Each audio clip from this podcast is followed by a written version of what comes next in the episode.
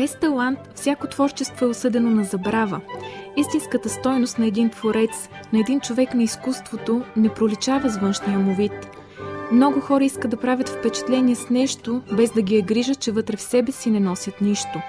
А в изкуството това проличава много бързо, защото изкуството не се поддържа от времето и слънцето, а от вътрешния огън на истинския артист. Този огън трябва да блика от палката на диригента, от четката на художника, от перото на писателя, от таланта на актьора. Така отговаря Мими Балканска, когато я питат кое е най-важното за една оперета. Моето име е Стефани Ангелова и в този епизод на подкаста Големите ще ви разкажа за нея, за Мими Балканска, царицата на оперетата в България, която 50 години грее на сцената в близо 400 роли. Мими Михайлова Балканска е родена на 23 юли 1902 година в Русе. Тя е третото дете в семейството на Слава и Михаил Балкански. Рожденото й име е Руска, но когато тръгва на училище, баща й я преименува на Мими. Тя е мъничка, крехка, с две миши опашлета. Името Мими подхожда много повече, казва баща й. Семейството произхожда от стар възрожденски род – Дядото по бащина линия, Никола Балкански, е братовчет и сподвижник на Георги Раковски. Още от съвсем малка Мими проявява интерес към музиката. В дома им в Руса има пияно, на което тя се научава да свири. Когато е на 7 години, баща й умира и семейството се премества в София. В столицата тя се записва на уроци по пияно при Хенрих Визнер в Софийското музикално училище. Мими е дребна, ниска на ръст.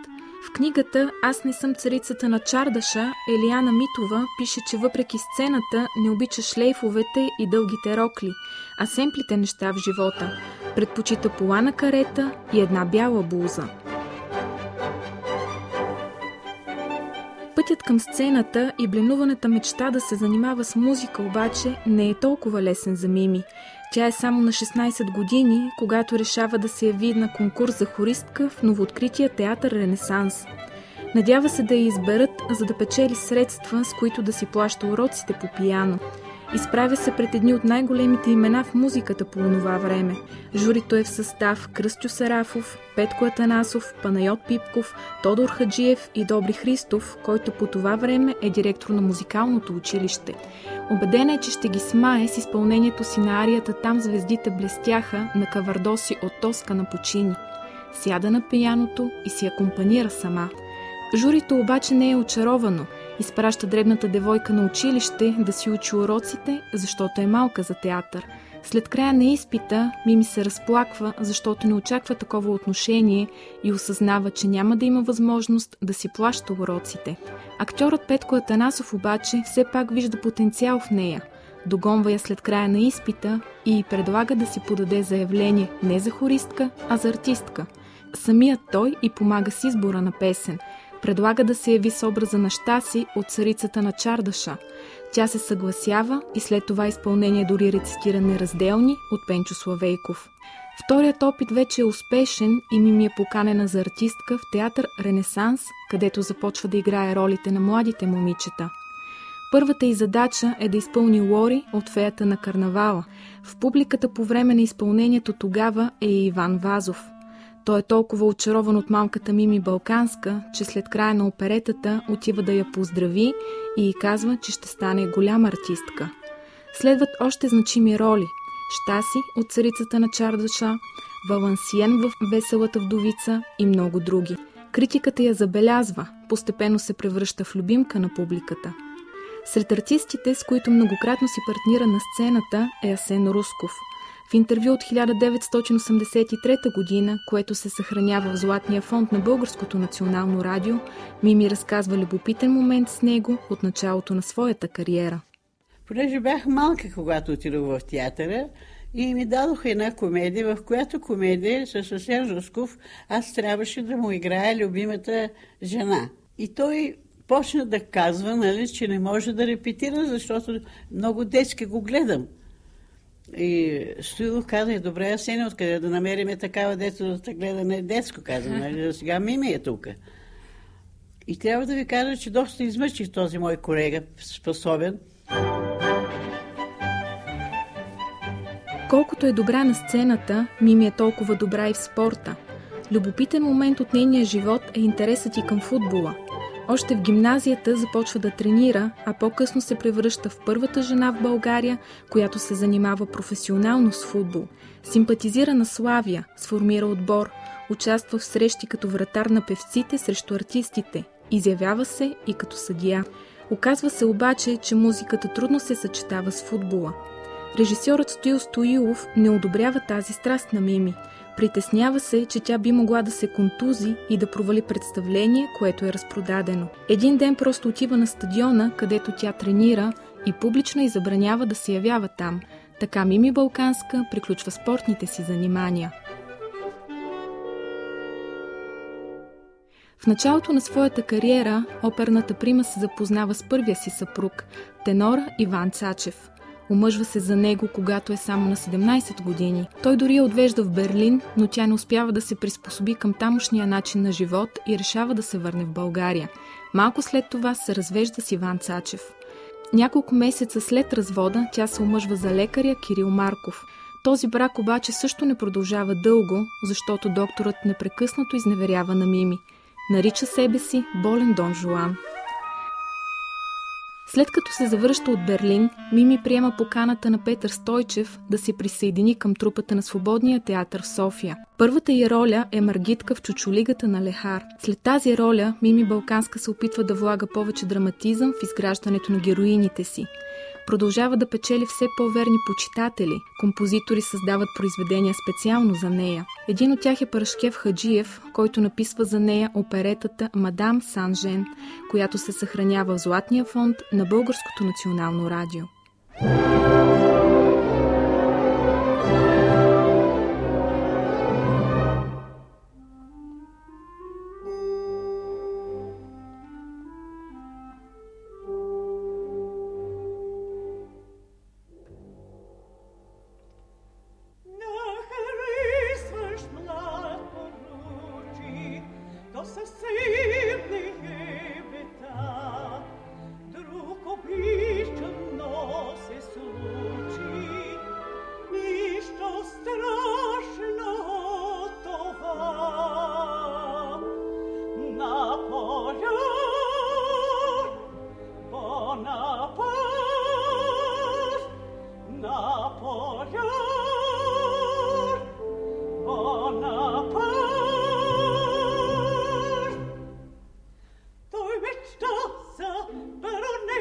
gitten lege sepolet, sto tui na roda pessi, baronesi te na ret, a serjata sigo bicham, on sabo me smuti, ei serjene se uvličaj, taja misel zabravi, Лудея играя саждинска сажень. No se paka si znaja, pije rezemen. Što sonje svet vama, srce i to molpi. I jasno i njama, zašto dobro ti? През 1922 година Мими Балканска участва в създаването на уникалния за времето си кооперативен театър, който се издържа изцяло от артистките. Сред създателите са още Асен Русков, Стоил Стоилов, Иван Цачев и други. Любопитен момент от този период е турнето на театъра в Турция. Артистите играят месец и половина в Цариград – Съветват ги да не ходят в Анкара, защото няма кой да ги гледа. Театърът е затворен, а на жените е забранено да посещават подобни събития. Точно в този момент обаче получават писмо от канцеларията на Кемалата Тюрк, с което турският президент ги кани в столицата. Пише, че ще им изпрати вагон-ресторант, вагон за декорите и за артистите, а театърът ще бъде на тяхно разположение безплатно в продължение на 10 дни. Артистите заминават, играят последен валс, а след това таните на Харема. Оперета, която разказва за революцията на Ататюрк, свалянето на Фереджето и фесовете, даването на повече свобода на жените, махането на султаните. След това изпълнение Кемал Ататюрк отива при българските артисти. Какво им казва, разказва самата Мими Балканска в интервю за радиото от 1983 година. Като изиграхме тайните на Хрема, той поиска да се качаме горе. Отидохме, значи аз, Тинка Краева, Ясен Русков и Стоилов, нашия режисьор, и моя бивши съпруг Иван Цачев. И тогава той ни казва, аз съм щастлив, че можах да посрещна, казва, българи в моята родина. Аз напуснах вашата родина и оставих и на четвърт от моето сърце. Оставих и на дъщерята на генерал Ковачев. Той не, не позволи неговата дъщеря да бъде съпруга на едно обикновено турско аташе. Но аз обичам България. И само защото исках да чуя български язик, съм щастлив, че вие идвате на гости в моята родина.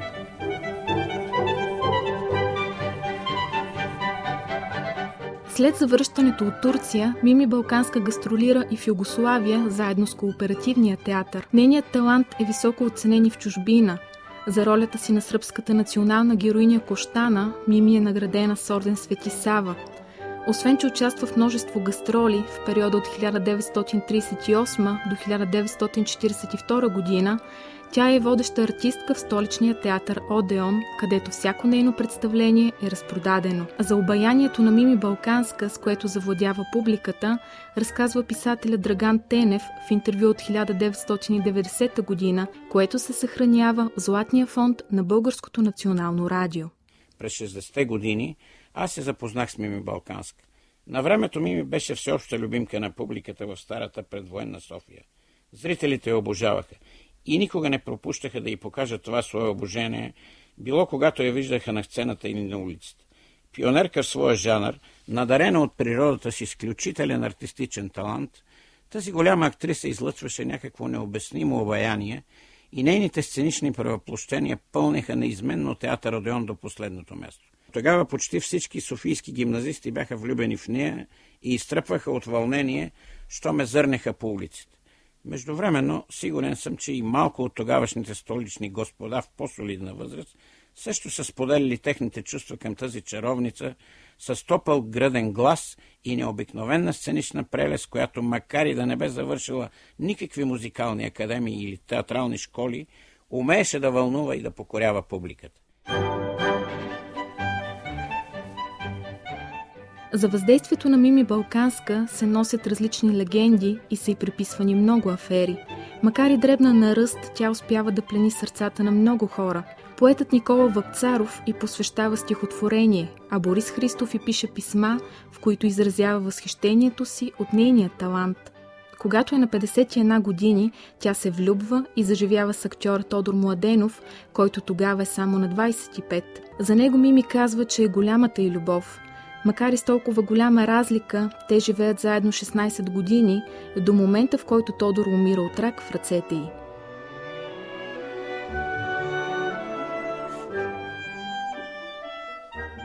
Сред големите заслуги на Мими Балканска е, че през 1942 година тя става съоснователка и директор на художествения оперен театър в София. След 9 септември 1944 година обаче театърът е одържавен. Започва изграждането на нова сграда, която приютява новосъздадения театър Народна оперета, който през 1948 година е преименуван на Държавен музикален театър. И там Мими не спира да радва публиката, която бурно я аплодира и става на крака след всяко нейно изпълнение – през 1963 година Мими Балканска се отегли от сцената, но не спира да се радва на обичта на своите верни почитатели. Отива си от този свят на 22 май 1984 година. За Българското национално радио певицата дава последното си интервю две седмици преди смъртта си. В него тя разказва защо никога не напуска България, въпреки многобройните възможности да го направи. Често ме питаха, защо при толкова възможности не останеш в чужбина? За кълдаръма на София или се връщаш? Да, за кълдаръма. Защото той е мой, на дядо ми, на прадядо ми и на всички, които са българи. Що ми чужбина? Тя е чужда за мен и за мен. Публиката на тези държави едва ли биха посещавали всяка вечер 50 години спектаклите на чужденец, артист.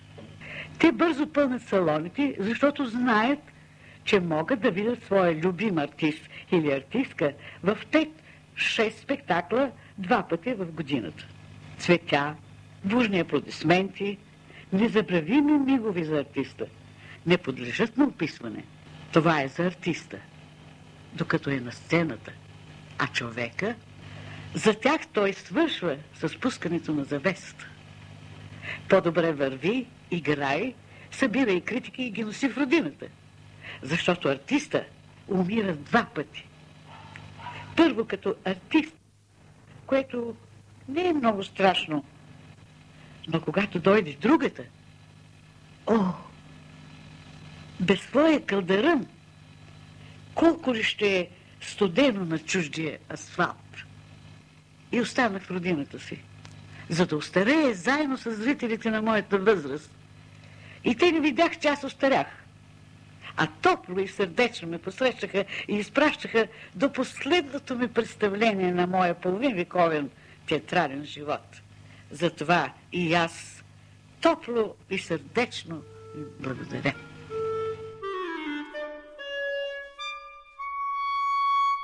Всички архивни документи, които чухте в този епизод, са част от Златния фонд на Българското национално радио. Още интересни факти за известни личности от България и света може да научите, ако посетите сайта archives.bnr.bg. За да чуете предишни епизоди на подкаста Големите, може да посетите Binar.bg. Подкаста може да чуете още в SoundCloud, Spotify, Google Podcasts и Apple Podcasts.